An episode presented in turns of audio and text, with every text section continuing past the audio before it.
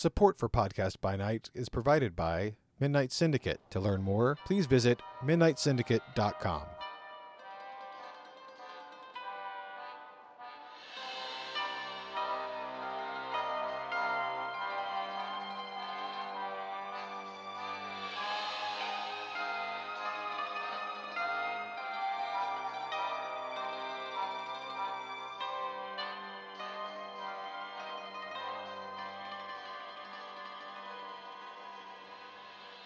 And welcome once again, everyone, to Podcast by Night. I am your host, John. I'm Jen. With us once again is Logan. Say hi, Logan. Hi. Yeah, some of you might remember Logan from previous podcasts regarding um, such favorites as Malkavians, uh, which was amazing. So we wanted to bring him back for Nosferatu because, you know, oddly enough, uh, Logan, are you still playing your Nosferatu? He's around. Okay. Well, in our previous game of Pillars of Salt, Logan played Lurk, who was a fantastic Nosferatu, really set the atmosphere for the game, and I've told him so on more than one occasion. It's true. It's awesome. I mean, he actually showed up to the event even with like a veil over his face to keep the masquerade. You know, he actually made an effort into costuming for this and was very it was tasteful because we were out in the in public. You know, you couldn't go too hog wild, but it was tasteful and still kept with the theme of the character. I was like, Logan is a player after our own heart. Absolutely. I do try. Well, you succeed, and we're happy to have you. Excellent. All right, so Jen, what are we going to be talking about tonight? Nosferatu? We are. We are going to be talking about the clan that's usually colloquially called the Sewer Rats. They are probably the most recognizable of all vampires in in society because, well, unlike a lot of other vampires, Nosfer- the Nosferatu actually wear their monstrousness on their physical form. So they can't hide their true nature from the world like every other clan can. But despite the fact that they have this physical encumbrance, they are still considered to be one of the smartest, uh, most in the know clans in the entire world because you cannot have a secret in the world of the Camarilla without the Nosferatu finding out about it. That's right. It is a well known stereotype among kindred across the world that if you need to know what's going on or you need to find a secret, you go to a Nosferatu because they're kind of like the secret mongers, the the hubbub. Their ears are literally to the ground because sometimes they're underneath the ground as well. Yes, you know their their bodies are physically twisted and they're warped by their vampiric blood, so they have to hide out in shadows. They're underneath. They're down in the sewers. They're hiding like a clown down there, just watching everything you do. like a clown. Like a clown with a with a balloon. We all float down here. That could totally be a ma- uh, NOSF with uh, obfuscate. Oh yeah, I'm sure it's come up. Because uh, that's not creepy or anything. So the the consequences for the Nosferatu ultimately is that you know while a lot of other clans might ignore them because they are so twisted and freakish looking, they're the ones who have all the dirt on everybody. So you can never quite just ignore the Nosferatu. They may look monstrous, but they have all the information on you, and either you're going to want it or you're going to sell it or you're going to want to hide it.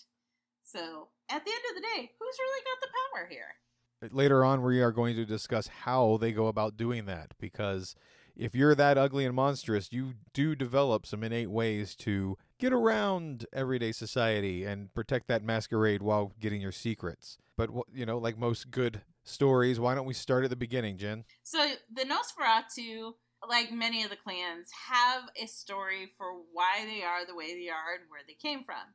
And with the Nosferatu, the story is that they were cursed because their clan founder made kind of a boo boo, made an oopsies.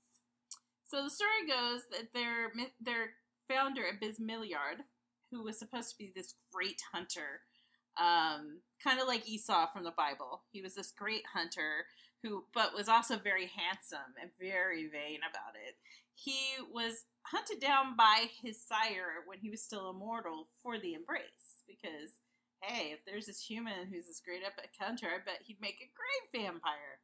So in the ensuing chase, that he gets embraced as a vampire, but it left him with this little teeny tiny scar that he resented because, you know, I was perfect until you went and destroyed my perfection. And so he apparently held that against his sire for, you know, I don't know, ever. And eventually uh, uses that as an excuse to kill his sire. This killing of his sire earned Cain's wrath against him.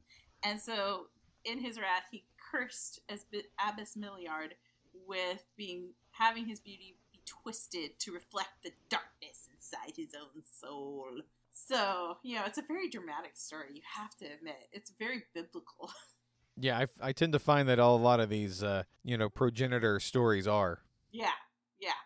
That's because they're supposed to be happening around the same time frame. Well, yeah, but it's all the drama. All the drama, you know. Absolutely. Also, Cain learned from his grandfather, sire, depending on how you want to look at it, as far as drama goes. Yeah. So, I mean, in his in his anguish over this itty bitty perfection, he goes and kills his sire. Then he gets cursed for it. So, unfortunately, for as Absimiliard's childer, all of whom were hunters themselves, they all kind of got hit with the same curse, except for one maiden. And she was this beautiful maiden who he had found and he had cared for and made into a vampire. But she ran away because she didn't want to be a part of all of this. And in running away, she did not escape the curse. She got cursed too, but so did all the hunter children.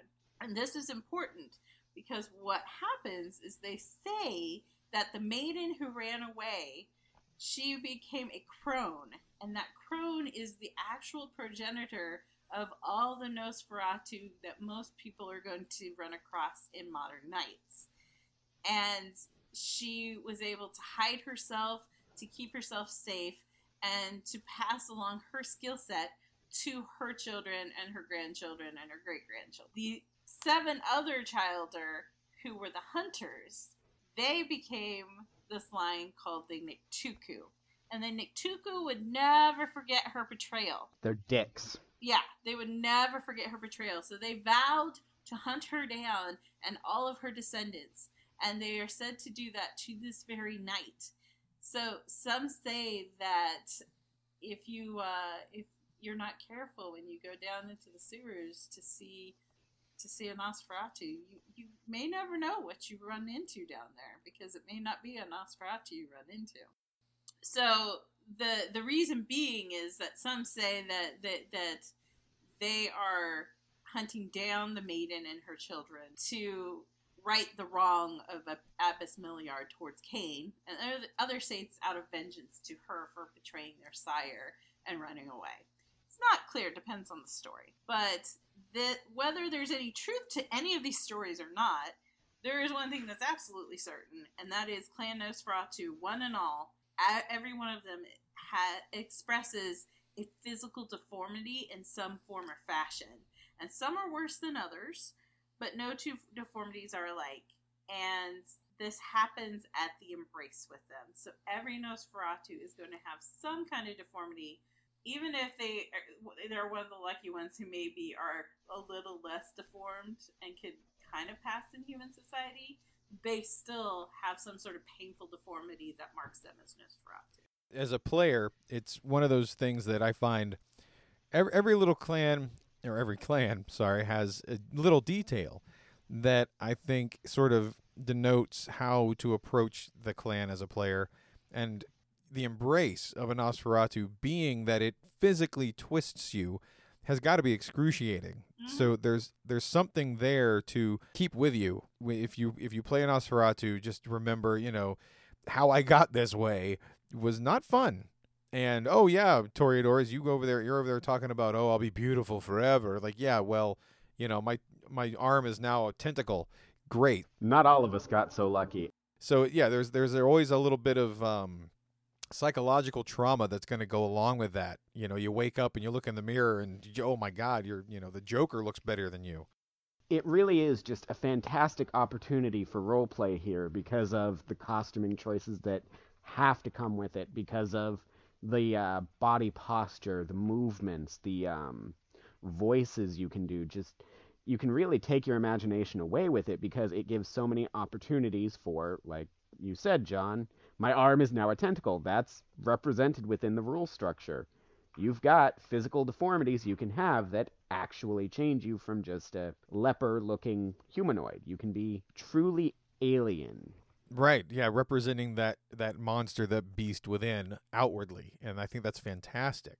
And additionally, I mean, when you think about what happens, because many of the many Nosferatu, when they're embraced, they were more often not just normal people. The minute they get embraced, they go through this absolutely painful process. So that also, like you said, John, that has a psychic effect. So as a player, you can decide how that what that effect is on your on your character. Are they a bitter person because of it? Are they slightly demented?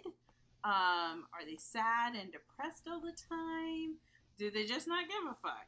Right? Are they like a little Conan like? Well, it didn't kill me, so it must have made me stronger. Yeah, so I mean, there's a lot of different ways you can spin it. Horribly, monstrously resentful of it, like their initial founder. Mm, Their founder's founder? because of this and the, their outward appearance and what happens to them physically, the Nosferatu have long for a long time have taken to hiding themselves far away from the eyes of normal humans. And so that means they're often in the places in civilization that other people avoid. I I love the idea that in the beginning they started out with caves and tree hollows and and dens far away from the the growing human civilizations because you know let's face it in ancient cities it's really hard to to hide until the advent of well I mean you know there was other things too like the catacombs they would hang out in graveyards leper colonies they, these were really easy places for them to be that that they didn't stick out and they could still do their thing and be who they are Yeah, I mean, it, it, in more ancient times, obviously, sewers were not as big of a thing until you got Romans coming around. Um, there wasn't a lot of underground places unless you had a mine or tunnels. So yeah, catacombs, leper colonies, any place where the unwanted were pushed out to. So where the crazy people and the unclean and the the outcasts of society went, that's where the Nosferatu hid. but like you said with the the coming of the romans that sort of goes into what the the middle ages when cities start becoming a thing and so so do sewers because you have to have all that waste go somewhere and that that makes it much easier for the nosferatu to skulk through and find out oh you know there's a there's a meeting of the elders tonight. Well i can get in there through the sewers where before you'd had to i don't know follow a a train of lepers through the town going to get alms from the church.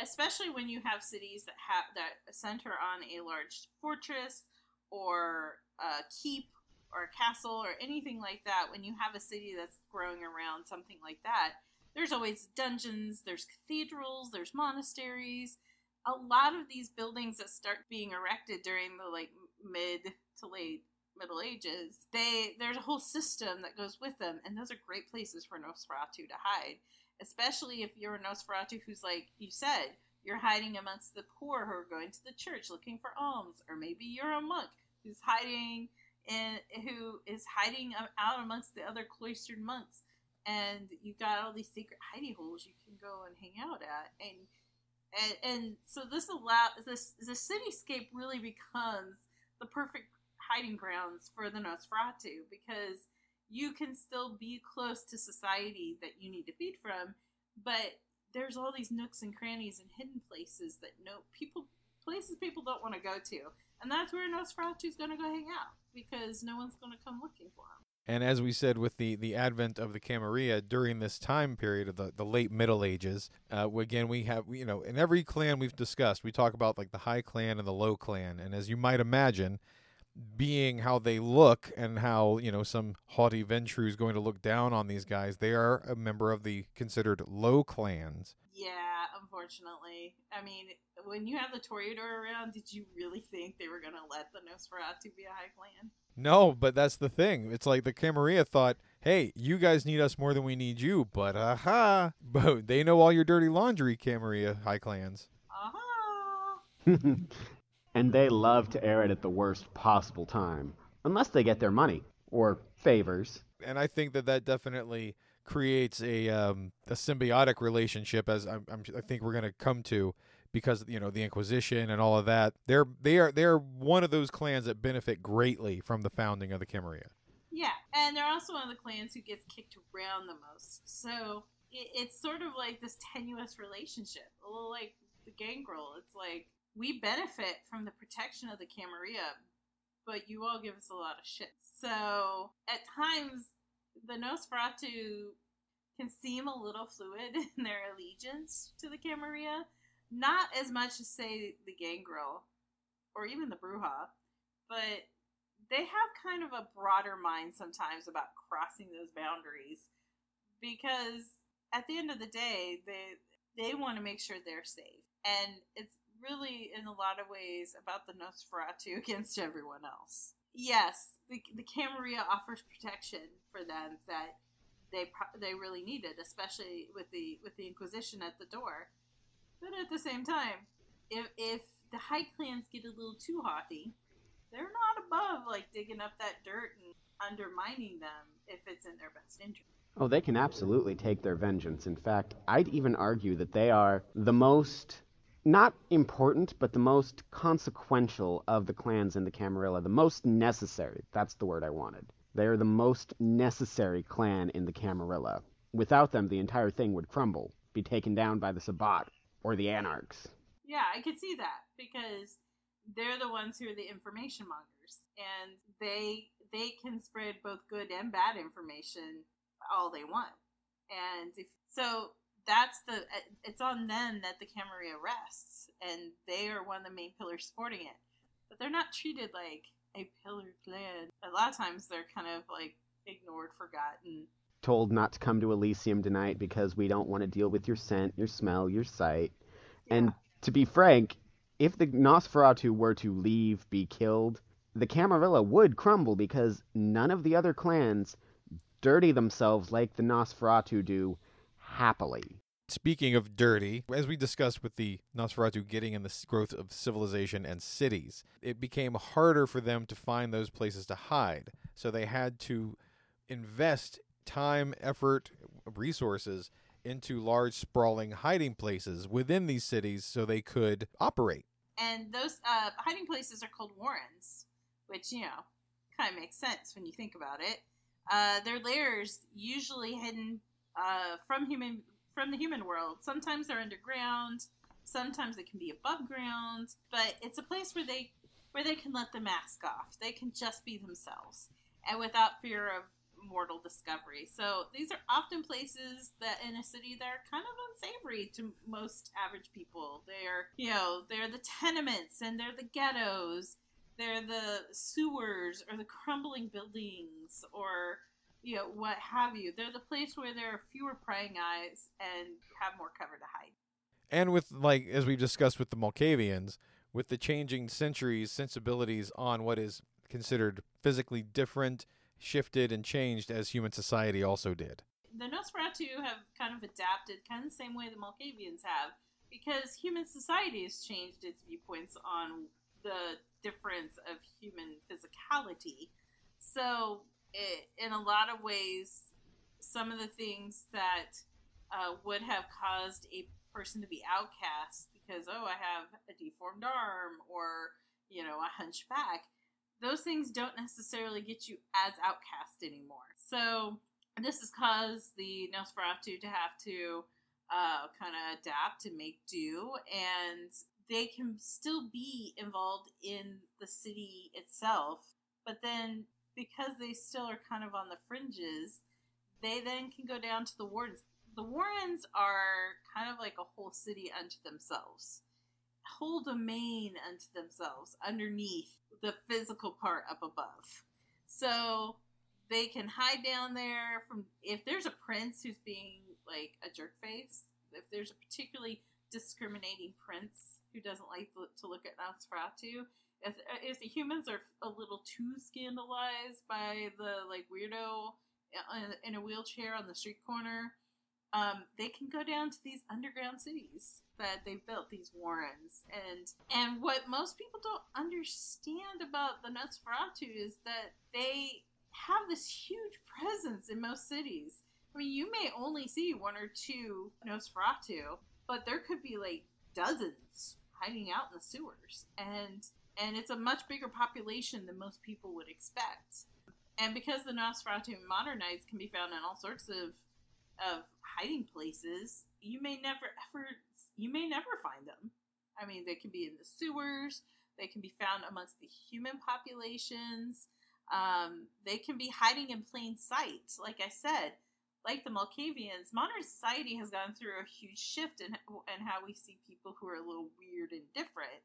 And that a Nosferatu doesn't have to go hanging out in the caves anymore. You can just be the weird homeless guy wrapped up in blankets in the middle of July, um, sitting in a wheelchair. And most people are kind of not going to think twice about it. You you may still stand out a little bit. They may give you a glance, but in today's society, it's so impolite to stare at people or draw attention to a, someone with a physical deformity, especially in American society. We don't like to do that. It's like, oh well, we we can't point out that that person looks a little weird. At least it used to be until recent years. So so Nosferatu a lot of times can just hide in plain sight because as long as you're like, I have a, I have all the most important bits covered. No one's gonna ask too many questions about who's that weird guy sitting in the wheelchair on the street corner, because no one wants to ask those questions. Jen, that raises that actually brings up a really good um, another role playing point. The idea that in previous modern nights, with homeless shelters and guys on the street and dive bars being extra divey, like, you know, actual what you would see in a movie from the 80s. It was really easy for you to be the uh, the crazy drunk in the corner hanging out that everybody just left alone. But nowadays, we kind of in the modern modern modern nights, we actually live in a more if you see something say something world and so as a player, I would say that's something depending on where you are, like if depending on where your campaign is set, your chronicle could be set anywhere, but if it's in one of major cities, you're going to have to figure out a way to play around that. Honestly, I think one of the, the, the prime areas where you'll find Nosferatu in most modern cities is homeless encampments um, and seedy neighborhoods. Depending on the deformities, leather bars. Yeah. Fetish clubs depending on the deformities. Uh, wharfs, you know, like you said, with tentacles. You could be the uh, some some rather Lovecraftian kind of horror that is a ghost tale down to the wharfs, but you're not really a ghost. You're a Nosferatu. Well, that too, but I was going with um, all that leather, the uh, rubber, places anywhere they can be and acceptably hide their selves, their faces, oh, their bodies. you mean like completely covered? Yes. Yeah, yeah, good point. Yep. So in most in domains, you will find that there's at least one Warren, um, and that's that's the usual hiding place for most Nosferatu. But like we said, you can be you can find them above ground in any one of those places. There's lots of different uh, lots of different paths you can take with a Nosferatu in terms of hiding in plain sight. But if you are like, well, but I just want to go hide from the sunlight right now, or I need to not be around humans, the Warren is usually where you'll find a a Nosferatu, and they they're famous for their lore and knowledge of the sewers. So if they're not above ground, Nosferatu are often below ground, kind of spelunking and finding like new weird things and um, and it's amazing the kind of critters you see living in the sewers of any given city. And they are very knowledgeable in what lives underneath the city. Most vampires are a little creeped out. They're like, you know, I don't need to know that there's strange alien beings living in sublevels of the sewer. I'm okay with not knowing about that.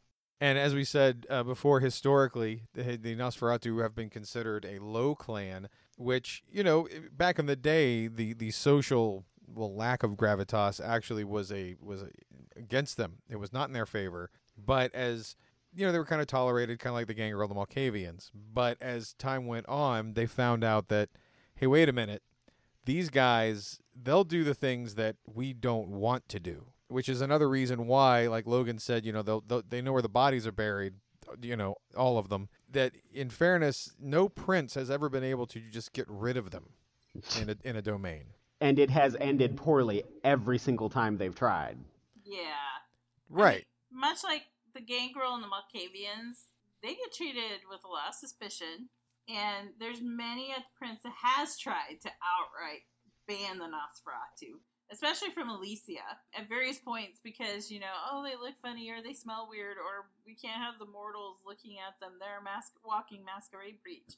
And in fairness, um, you know, sometimes the Nosferatu like to ignore these edicts. And, you know, but like Logan said, many times this has not worked out well for any prince who has tried to do it because the Nosferatu just find ways to work around it.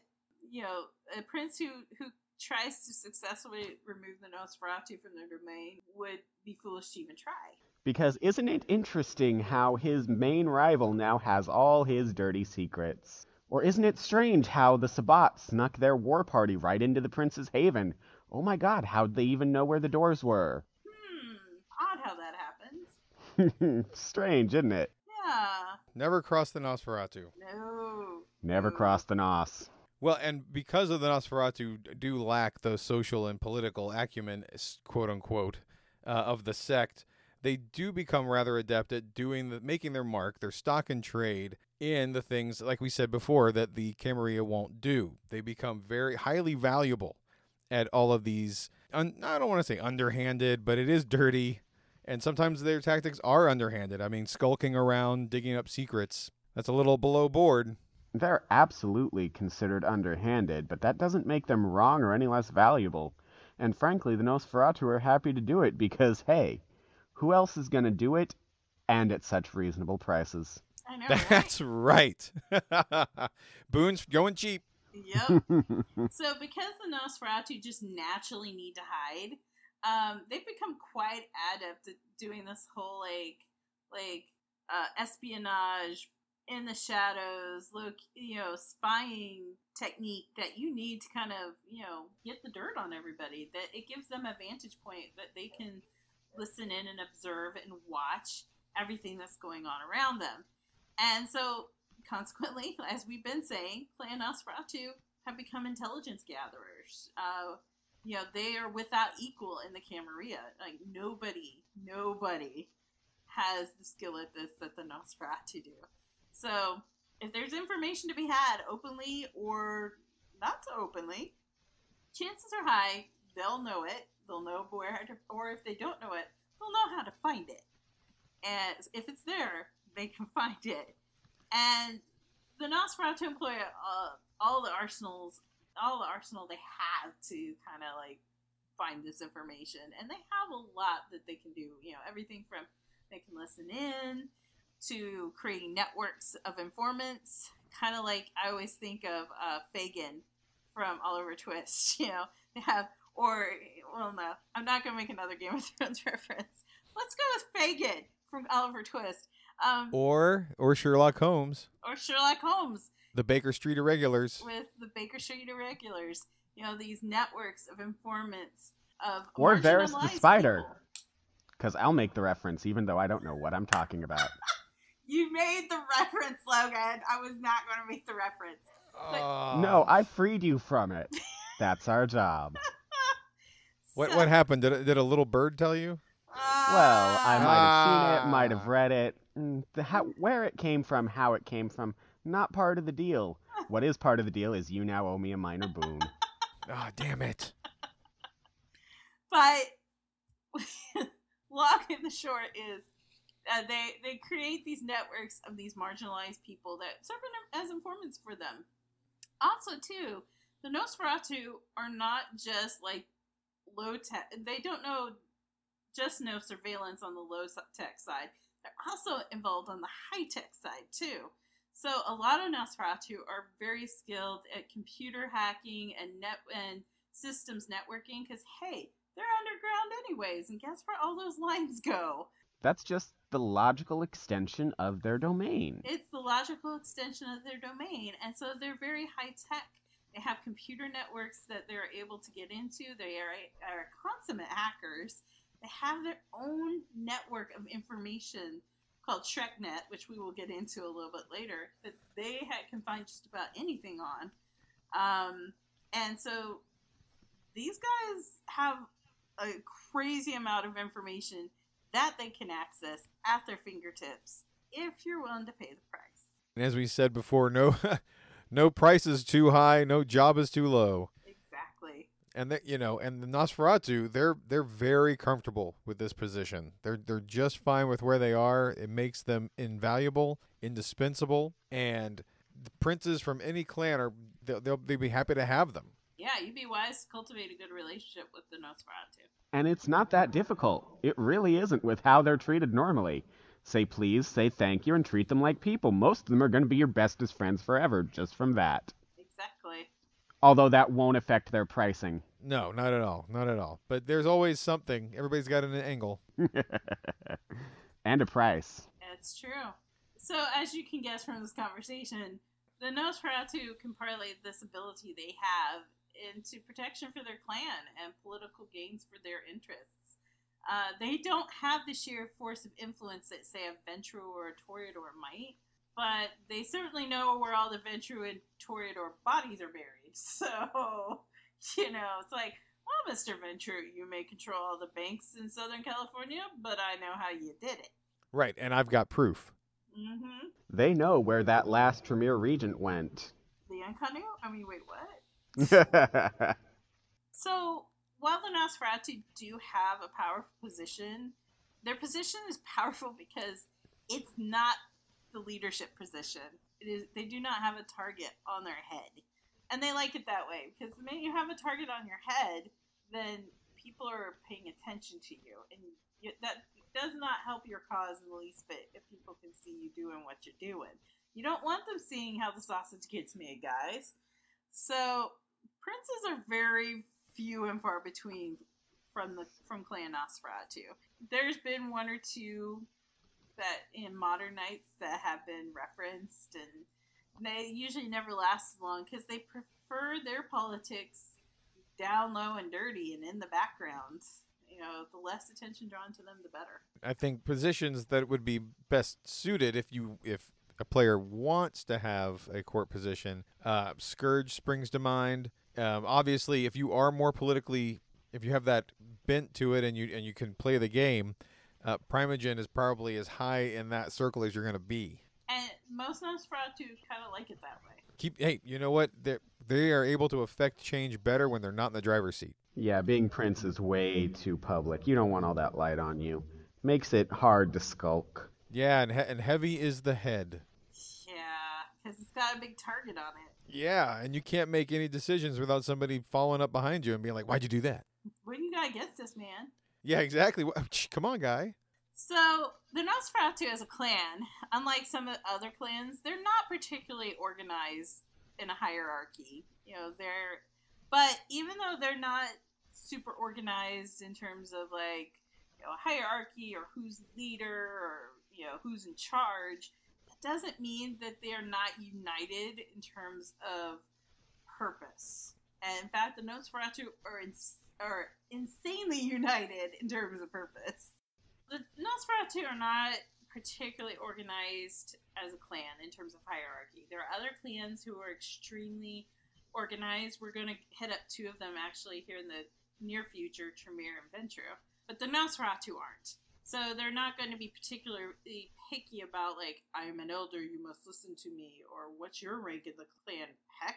But what they lack in hierarchy, the Nosferatu make up in a united front in terms of purpose. The Nosferatu are completely united together as a group, and they you can't really mess around with one Nosferatu without pissing off all the rest of the Nosferatu.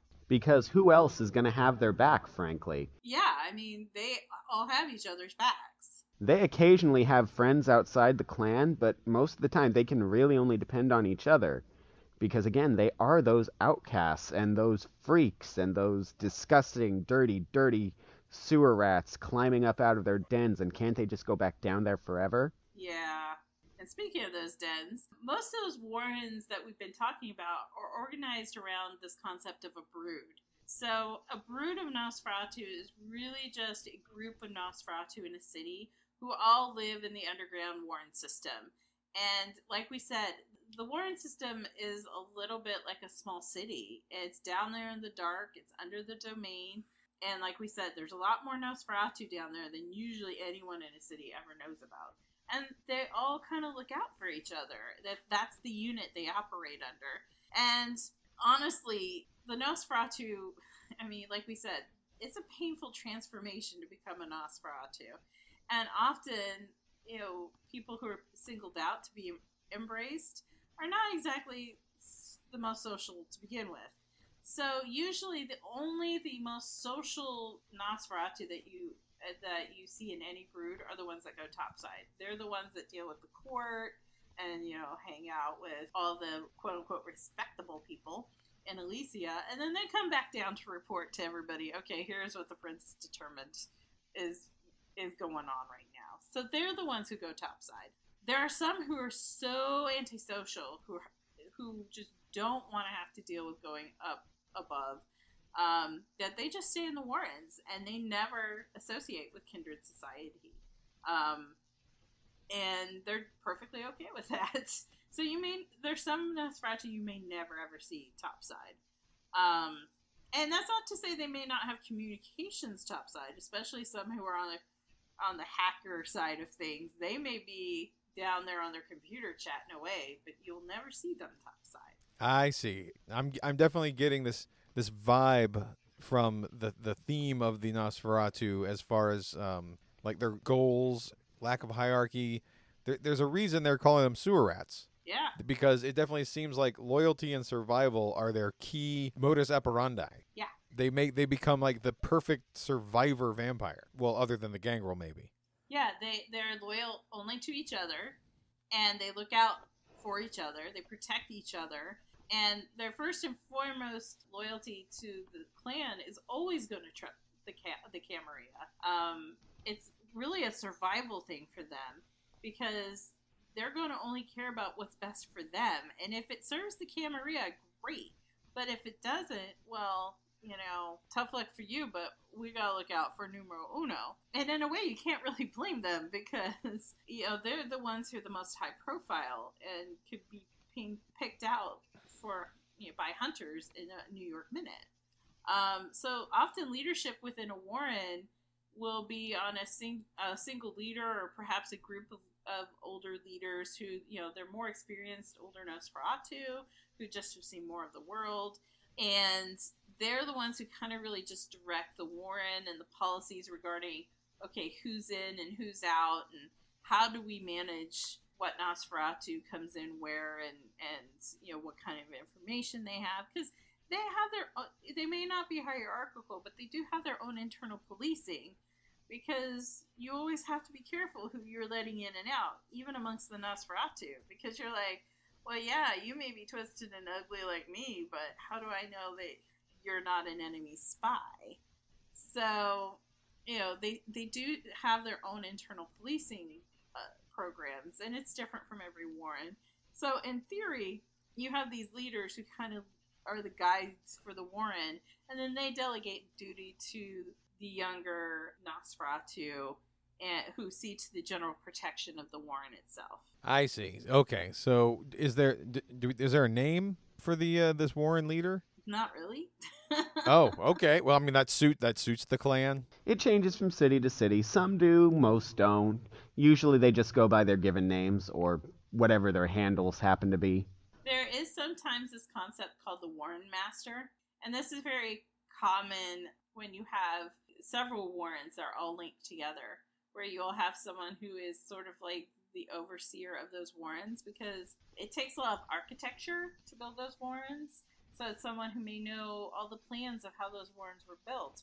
Or maybe it's someone who has invested a lot of influence or ch- uh, a child or or what have you into a lot of these warrens. Maybe they're an elder who uses these warrens as part of their information network. So there is this concept of a warren master, but it's it's not really like there's no nothing hard and fast. Again, the Nosferatu are not known for being super hierarchical. And that's the thing talking about their survival, their their bent towards protecting the clan.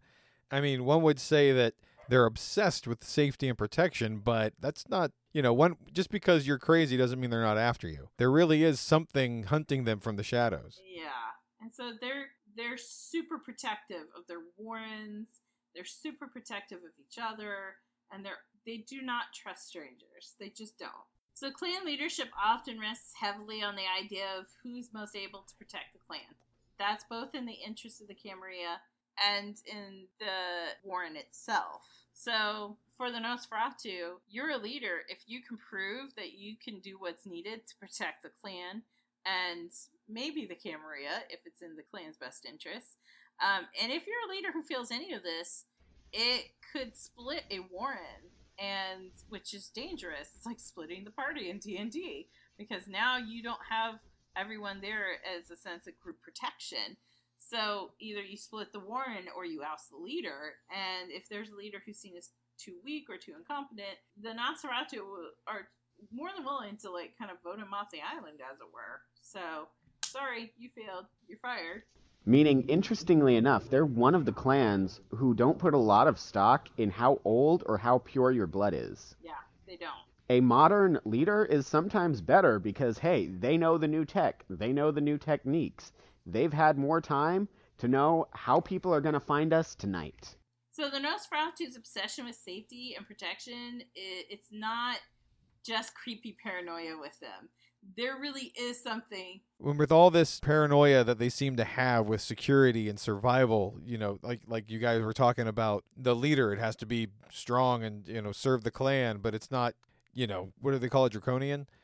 It, the idea is that yeah, the idea that uh, one might consider it uh, being a little over paranoid is is not false because there is something out there hunting them, whether it be from their past, whether it be the Sabbat trying to infiltrate the Camarilla, the Inquisition still out there. Yeah. So yeah, a marginalized clan, a little like the Gangrel to a certain extent. They often, the Nosferatu often fall prey to anyone who wants to test the Camarilla's defenses, uh, especially the Sabbat. Because the Sabbat aren't stupid. Guess what? There's Nosferatu in the Sabbat. So they can go find these Warrens and they can kind of push and test and see how protected they are if they want to try and infiltrate a Camarilla city. Oh yeah, they know they know where they're hiding too because they've got. I mean, they have the same practice, right? Exactly. On top of that, the sewers, like I said earlier, they're kind of a weird place um, with all manner of weirdo creatures living in them. So, you know, a lot of Nosferatu have tales of these weird magical beings who live down in the sewers. There's like werewolves and albino alligators and aliens who are like super creeptastic, you know. Hey, those aren't really aliens, they're fairies. No, no, the Vajanka are not fairies. So, I mean, we're The talking like, Jonka, I'm yeah, we're they're like Guillermo del Toro level of nightmare, right? It's, it's like these weird alien, like spirit wormy things. They're pretty gross.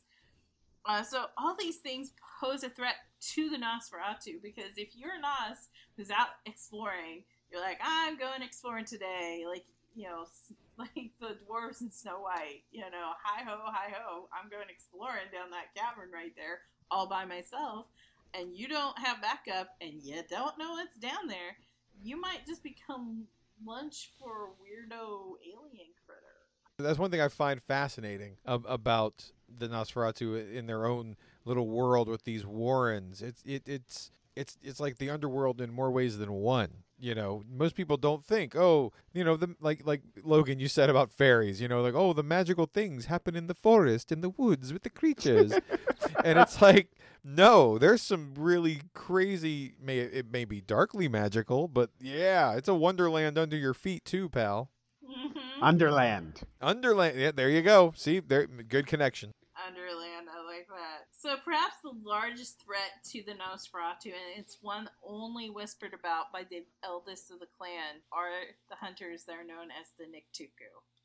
And we mentioned the Nictuku back in their founding story with Absimiliard. Like we said, that there were seven hunters he had embraced who all got cursed, and the one crone who got away. So it is said that the Nictuku are members of that original brood of seven hunters who are still alive, and they're still hunting down Nosferatu and carrying out their bloody purpose all these millennia later. And it's not known if the story is true or not. It, it's kind of one of those those myths that get passed down. It isn't known if the story is true or not, but what is known is that the oldest Nosferatu that anybody knew of, the, the oldest Nosferatu with great power and who was feared, she, her name was Baba Yaga. She was killed. She was this ancient Russian Nosferatu. Like, ancient. Like, she is the one that the stories are based off of, and she died that really shook up the Nosferatu community because they're like, who the hell killed Baba Yaga? I thought she was crazy. I thought she was a story, and now somebody killed the biggest baddie in our clan. Who can kill a legend but another legend? In this case, the story goes that it was a small blonde girl who wasn't really a small blonde girl. That's just how she chose to portray herself, called Vasilisa. And I'm sure I'm butchering that horribly because my Russian has never been great. But she came upon Baba Yaga, and Baba Yaga went to her death almost crying. Ever since Baba Yaga's death, there have been whispers in the warrens of the Nictuku beginning to surface again. And for some Nosferatu, the Nictuku are a scary legend that they tell fledglings and neonates to keep them in line. You know, don't don't misbehave yourselves, or the Nictuku are going to find you. But there are more than a few tales of things that have frightened even the elders. Um, enough that they would abandon their cities and abandon their warrens if there's even a hint of a the domain. And there are some times that Nosferatu just go missing. Yeah, they just, the one night they're there, the next they're not, and nobody knows why. No one will ever see them again, no one will ever hear from them again, and it's just another one for the Nictuku. Did White Wolf ever create like, okay, boom, this is what the Nictuku are, or are they, Yes. you know, oh they, oh they did. Yes, that I think it's in V20. Uh, they've got them in a couple of places. It's one of those things they kept adding to and changing a little as time went by. It is. It, like, I- I think the latest incarnation was even different from the way it used to be, so. I was just wondering because it's like one of those things. It's a, a, a delightful little mystery, you know, a boogeyman that you you never ever find out about. And the worst thing about the Nictuku, and I think this was the most recent V20 change to to it. And I don't remember if it was Modern Nights or Dark Ages, but um, the cool thing about them is is that the Nictuku, unlike the regular Nosferatu, can hide in plain sight because they can they start out looking beautiful, and the older they are is when they get uglier. And I was like, Wow, Oh, oh. that's not that's not nice. Oh, that's fucked up. Yeah. Well, they put forth, I think, not necessarily a list, but there were a couple mentioned, and among them was the Nuckelavee, which is this fantastic thing from um, Gaelic mythology. Uh, I could be wrong there, but it's this thing that looks like a skinned man riding a skinned horse, except they're all together and they have arms that reach the ground. Hmm, that sounds tasty. Nightmares. I love it. I'm like, man, that that that sounds like something straight out of like uh scary stories uh, that we used to read in, in elementary school. That sounds Scary stories to tell in the dark. Uh huh. Sounds. I love those. Straight out of there. I think we all love those. I, I hope so. But no, they've got to be something ugly enough to make the Nosferatu afraid. But I, I figure that the Nictuku They are um, they're the boogeymans. They're the boogeymen and women of the Nosferatu worldview because they are always hiding in the shadows. But what if you can't hide even from them? And, and that really reflects their foundation story of how the maiden turned crone was able to escape and hide, but her siblings who were hunters, she she always had to be one step ahead of all of them. So, and there's something just creepily horrific about that. For the Nosferatu, as much as they can control an entire domain on the information that they provide, can't run. Oh, you can't run forever. That kind of brings us back to the idea of why the Nosferatu keep hanging out with the Camarilla. Again, it goes back to their survival because, like, I know we had it happen in our game where the Nictuku came calling, and the court actually was like, "Yeah, sure, we'll help you out." It became a plot point, and so you know, I, I mean, yes, that seems a little more egalitarian than some of the. Uh, other cities that not you know in the world of darkness. But it just it's to the point where as a group they fear these things so greatly. So as a cam- as a group the camarilla possibly can help them and take them down. So it's quid pro quo. It's uh you know that's why that's why they're sort of they're still there. They're still members it's the idea of safety in numbers, you know, and finding safety beyond the clan, uh, because the Nictuku are hunting Nosferatu. They really don't care about any other clan unless they get in the way. So,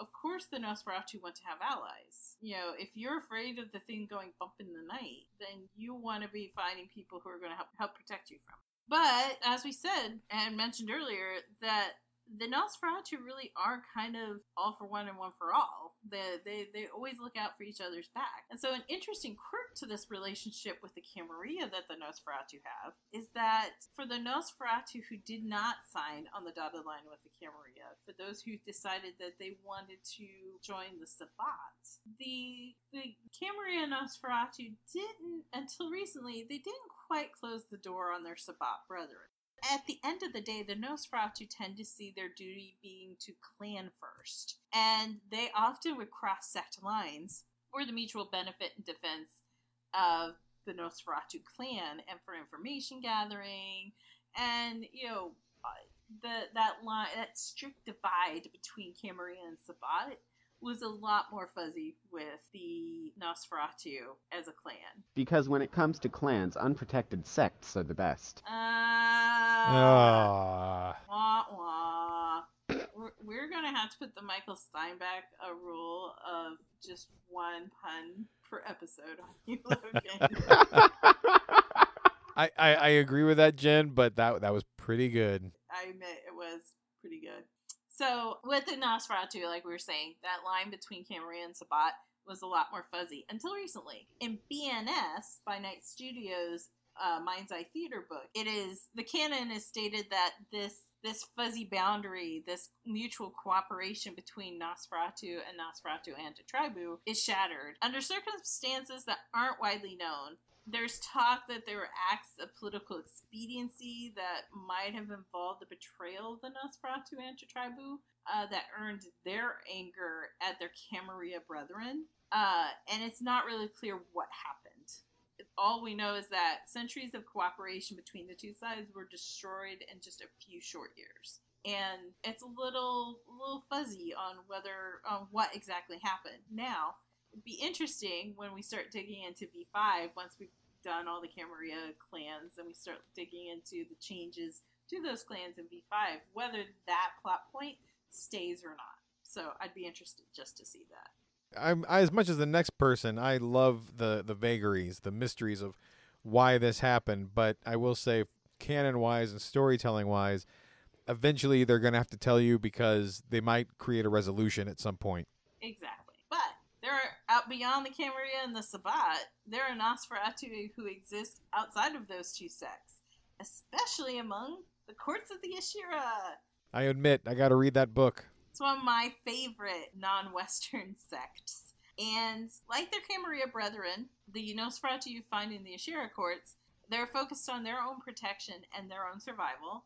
Because they're in the Ashirra courts, which are in the Middle East, many of them are very, very Muslim, and there's a lot of respect afforded to them in the course of the Ashirra because of the tenets of Islam. There's a lot more they were they were not seen necessarily as much as of outcasts as they were, say, in Europe. So there's quite a few Nosferatu who are, who are well-known leaders in in the course of the Ashirra in a way they never could be in the Camarilla, like ever.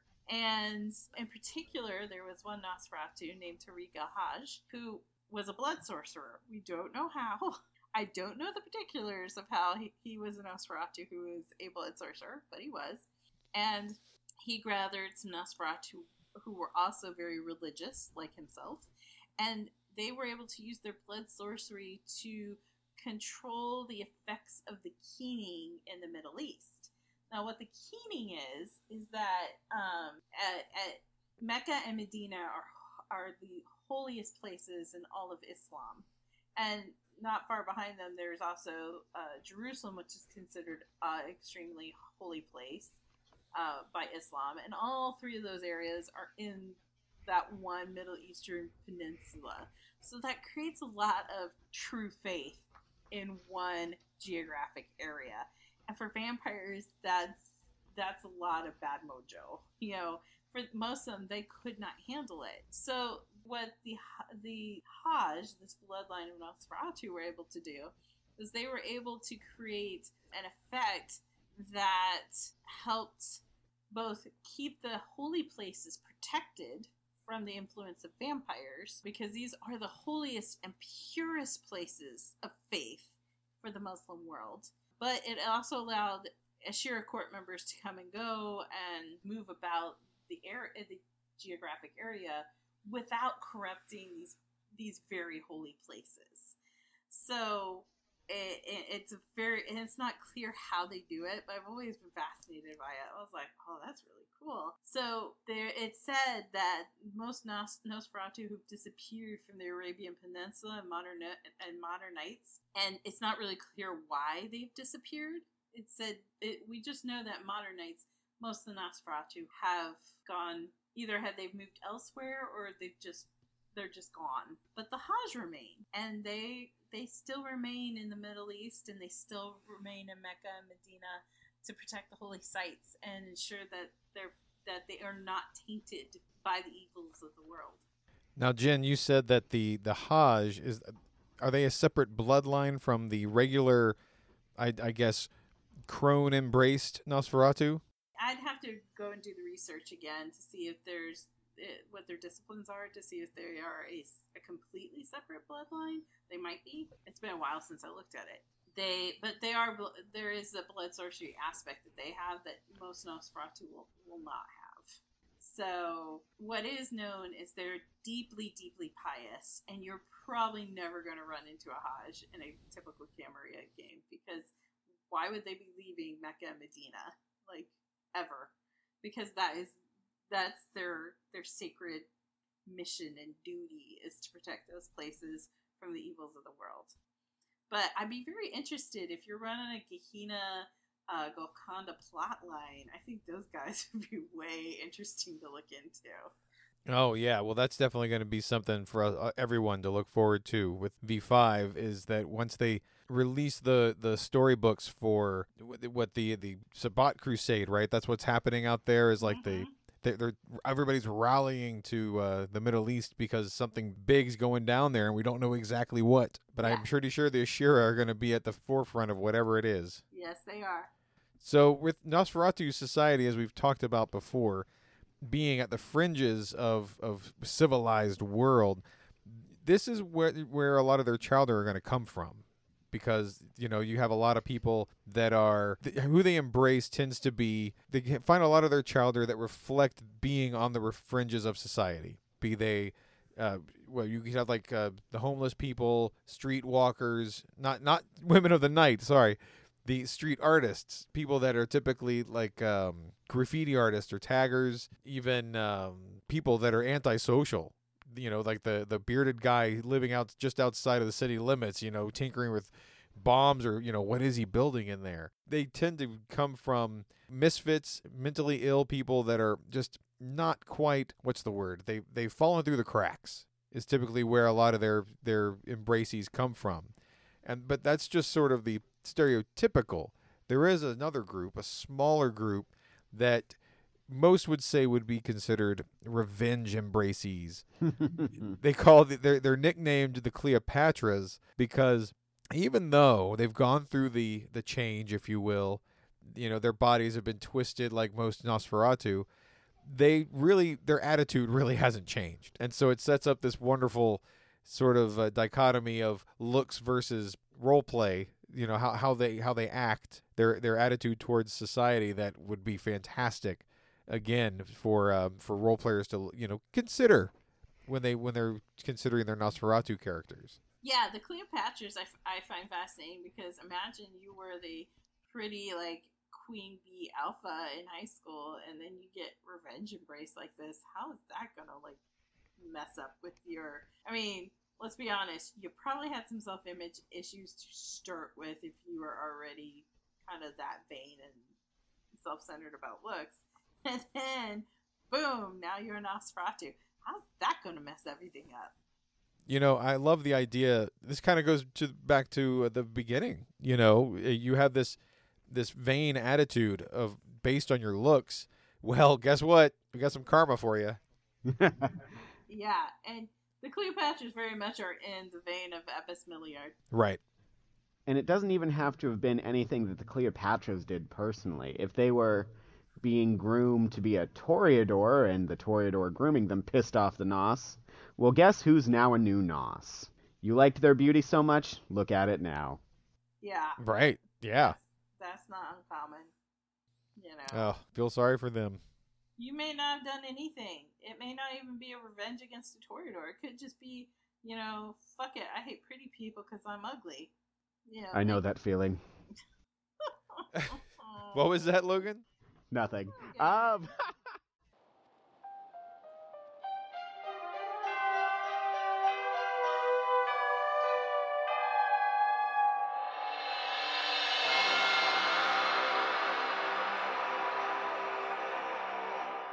If you would like to reach us after our normal podcast hours, we can be reached on Facebook at Podcast by Night, on Twitter at By Night Podcast, or at our email at podcastbynight at gmail.com.